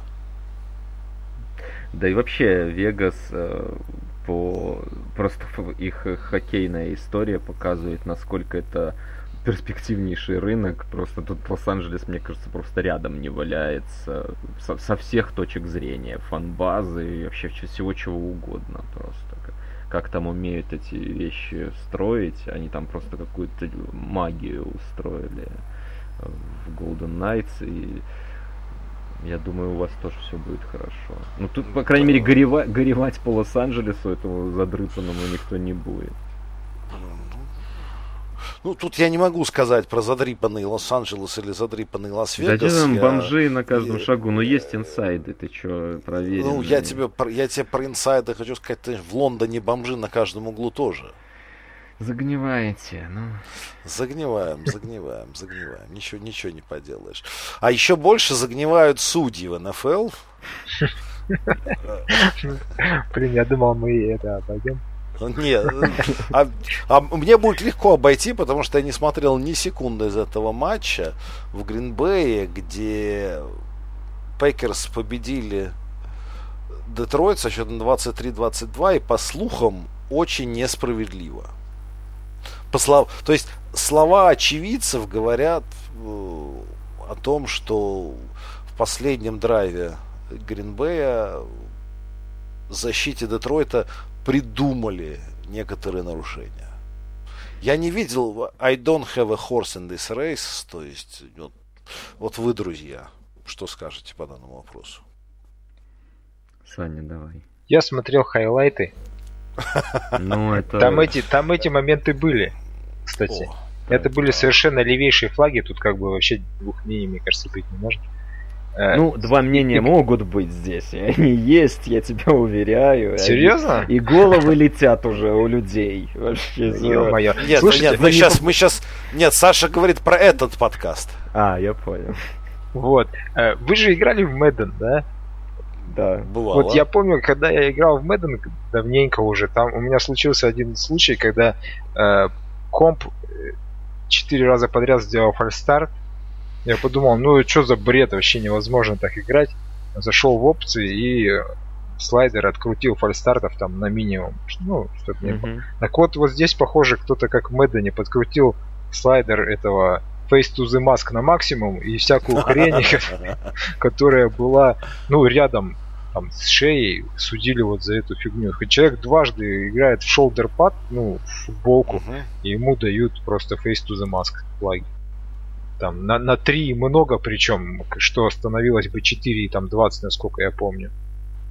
Ну да, вот. там э, вся, вся, вся эта тема с судейством усугублялась тем, что вот эти, назовем их, спорные моменты случались в э, достаточно в, ключевых В ситуациях. нужный момент. Да, достаточно ключевых ситуациях, и повлияло это все на игру. Не знаю, меня тут уже, я, я повторюсь, слышал разные мнения, э, поэтому Э, дабы не накликать э, праведный гнев, э, одной фанбазы, скажу, что э, сама игра э, мне понравилась. Э, там было много, она дала много пищи для размышлений. Мне очень понравилось, как Детройт начал. И вообще, в принципе, все-таки, мне кажется, у них очень приличная команда в этом году. И бой Гринбею они дали весьма солидный. Э, при этом должен сказать, что есть некое ощущение... Э, ну, это такие вещи всегда умозрительные, мы не знаем, но вот есть ощущение психологии младшего брата.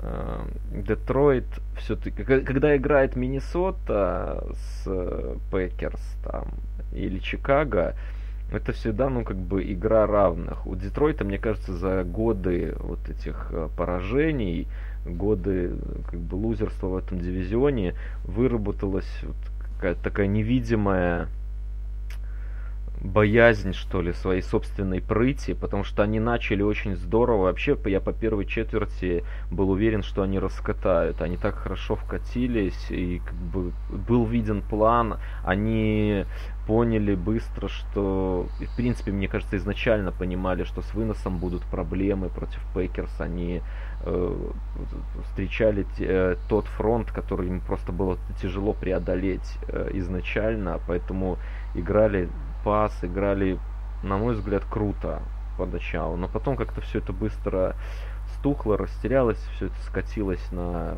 флаги и так далее. Но вот мне кажется, чуть-чуть не хватает Детройту. Но, возможно, этот шаг самый сложный. Вот сделать, просто превратиться в команду, которая в себе уверена. Вот у них что-то такого не хватает. Хотя есть талант уже по обе стороны мяча, отличный талант, и они вполне могут на плей-офф претендовать. Ну, если бы не этот дивизион и как бы все, что из этого следует.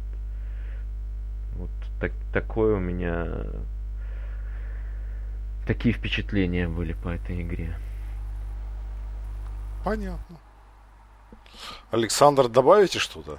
Да нет, ничего не добавлю. Мы обсуждали уже как раз о том, что вот из этого дивизиона Детройт не в тот год пытается сделать скачок, когда вокруг него столько хороших команд в Почти все. Ну, ты, ты понимаешь, там тренеру, ГМу и там и болельщикам, ну как, как ты объяснишь? Ребята, вы знаете, в этом году мы не будем играть не, ну хорошо, это, потому что это другие команды дело, что это... атакуют дивизион, мы лучше пропустим. Да, никто так делать не будет. Я имею в виду, ну, ну у них случилось так, что они вот а, делают этот скачок не в тот, в, тот год. Так все совпало что другие скачут выше. То есть, то есть кто не скачет, тот Детройт.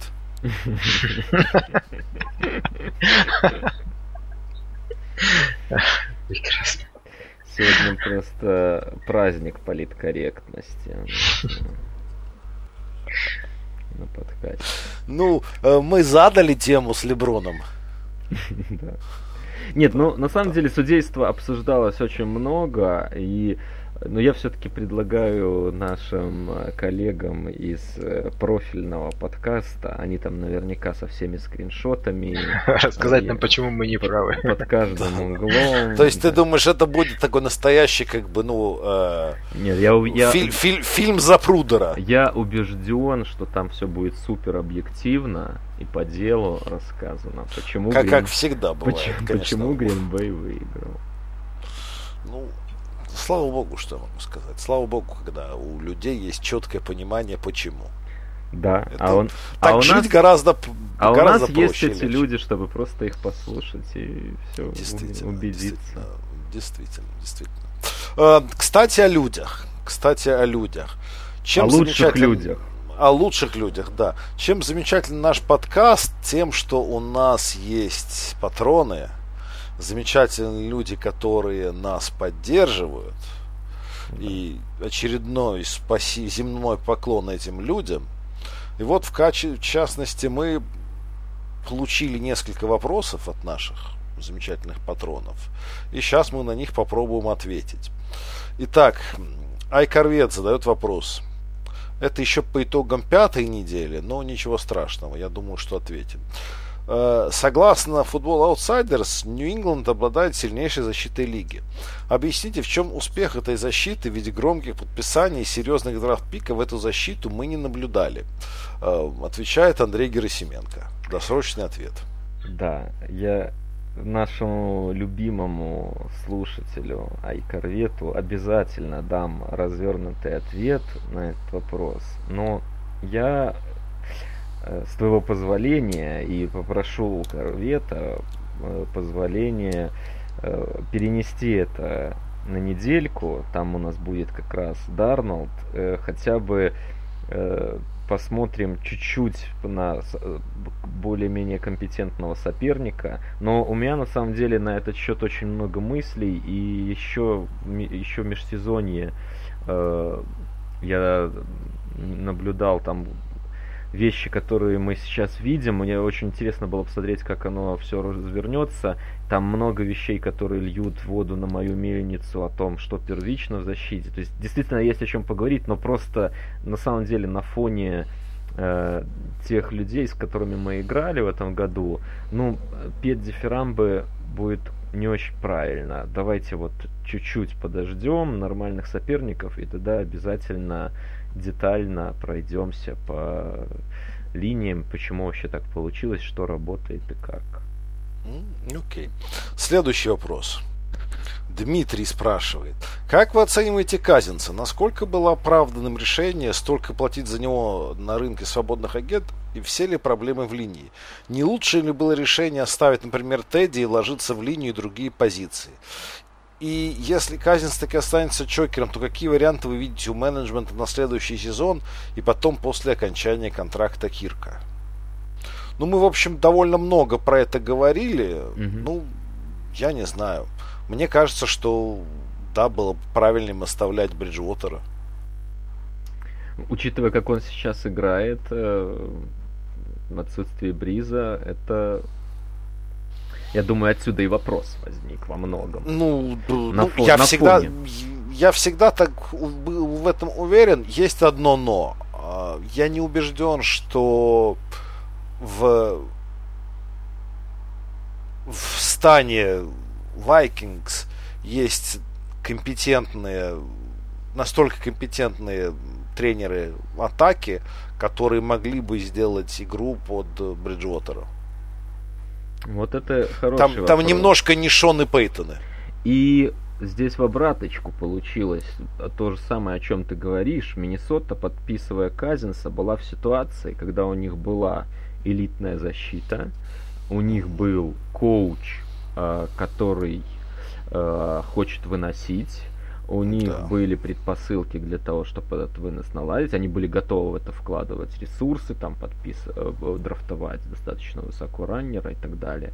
А, и Кирк а, на ну, момент его подписания, он как раз из Вашингтона приходил человеком, который в такой игре, в такой команде, который вот вроде бы как готовый контендер и нужно просто поставить правильного кутербека, ну, он вписывался. Идеологически это все сходилось. Он на плей-экшенах в Вашингтоне божил, и подразумевается, что ты наладил вынос, у тебя будет много плей-экшена, и все это заработает. То есть, чисто теоретически, мне кажется, ну, все как бы здесь э, адекватно было сделано. Другой вопрос, что время показывает, что он ну, недостаточно стабильный игрок для того статуса, который он получил. И может быть действительно это по итогу была ошибка. Ну, мне кажется, просто в этом была логика. То есть вот я мы много иногда просто смотришь некоторые ходы и думаешь, ну вообще, вообще что, на что ты рассчитываешь, когда это делаешь? Вот что, что ты делаешь? Э, какая, какая мотивация тобой движет? Здесь, ну, я мотивацию вижу в том, что они сделали. Понятно, как их ход мысли ясен. То, что они его, может быть, переоценили, ну, скорее всего, так. Бывает. Бывает, да. бывает. Даже с лучшими пос... из нас. Ну, в особенности. В особенности. И последний вопрос от Стилета. Услышал недавно мнение, что франчайз из Вашингтона никому не нужен даже в самом Вашингтоне. То есть владельцам, городу и болельщикам. Так ли это? Были у Вашингтона хорошие времена и в чем причины сегодняшних неудач, на ваш взгляд? Спасибо. А, Саша, вот ты что-то отмалчиваешь. У тебя есть что сказать по этому вопросу?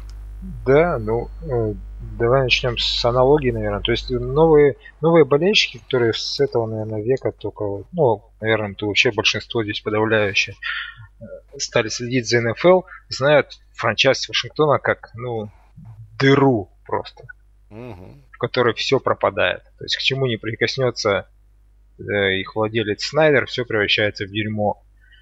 А на самом деле э, такая же история и с э, этим, с Raiders тоже в этом веке. А эти два франчайза, они были одними из топовых еще в, в том веке, 80-е, 90-е года. Вашингтон, ну это, если кто-то не знает, ликбез Вашингтон с 80 э, по середину 90-х, они взяли три супербола. Три супербола, не каждый франчайз этим может похвастаться. То есть у них тогда был Джо Гибс, тренер, и у них очень много легендарных было и персонажей, и вообще ну, легендарных историй, которые там в НФЛ. То есть это, по сути дела, они, э, скажем так, задали тон тому, что люди стали обращать большое внимание на offensive лайменов. У них была знаменитая линия, которую называли Кабаны, The Hawks в Вашингтоне. Э, у них был Э, знаменитый белый раннер, фулбэк, по сути дела, Джон Риггинс, который за ней бегал. И как не смешно и иронично сейчас это не прозвучит, э, ну, учитывая то, что у них сейчас российское, российское название, да, несколько. Mm-hmm. Это был первый франчайз, у которых чернокожий квотер стал MVP Супербола. Вообще выиграл Супербол. Это был Даг Уильямс. Правда, Даг Уильямс. Вот. И вообще много у них легенд. Там Джо Тайсман. Единственный кикер MVP это тоже было из Вашингтона. Очень, очень такая, знаете, набитая история всякими вещами. Но все это закончилось ровно тогда, когда пришел Дэн Снайдер. Он купил команду в 99 году. И с тех пор они только 4 раза вышли в плей-офф. У них было 11 стартовых квотеров перед началом сезона за 20 сезонов. То есть, ну, это просто ну, ужасающий показатель. Это говорит только о том, что у владельца этого, как мы много раз уже в этом подкасте говорили, все заканчивается и начинается на владельце. Если у владельца есть голова на плечах, есть у него план развития команды, он знает, что он хочет, что он будет делать, то э, франчайз этот э, ну, будет стабилен, по крайней мере. А, поскольку у Снайдера, я вот, честно говоря, я не знаю, чем он зарабатывает себе кучу денег, что он позволил себе купить команду, вот честно признаюсь. Но судя по а, футбольным вот меркам, и у него головы с точки зрения менеджмента футбольной и спортивной команды у него нет.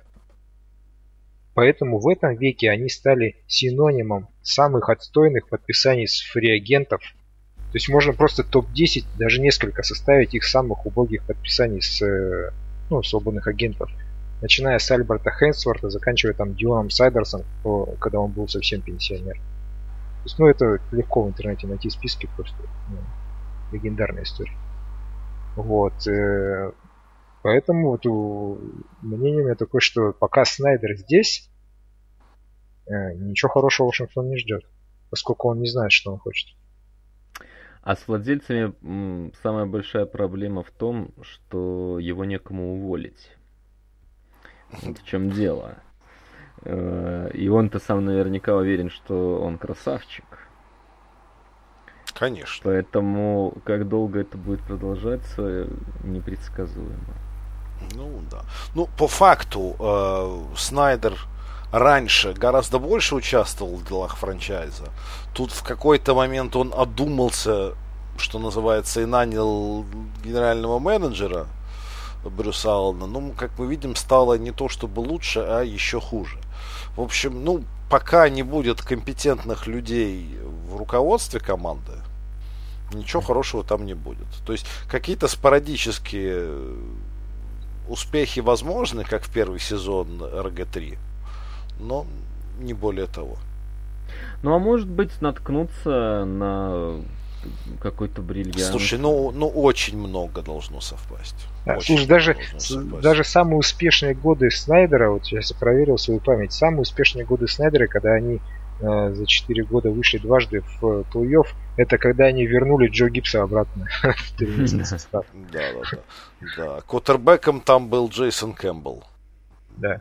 В тот, да, когда они, един- да, на моей памяти один из двух раз. А, ну и там еще был этот феноменальный сейфти, из-за которого я начал болеть. Недавно по О, нему Шон смотрел. Тейлор. Да, недавно по нему смотрел Football Life. То есть, если вы очень сентиментальны, не смотрите этот, это кино. Ну, очень Не, я даже да. не смотрел. выбьет слезу, гарантирую вам. Но, в принципе, я рекомендую вот Football Life про Шона Тейлора посмотреть. Это просто был... Это был Эд Рид до Эда Рида. Ну, в общем, да. Ну, в общем, да. Вот. Ну что ж, друзья, спасибо вам большое. Спасибо за то, что слушали. Спасибо за то, что слушаете. Спасибо за то, что продолжаете слушать. До встречи через неделю. Пока-пока. See Пока. you.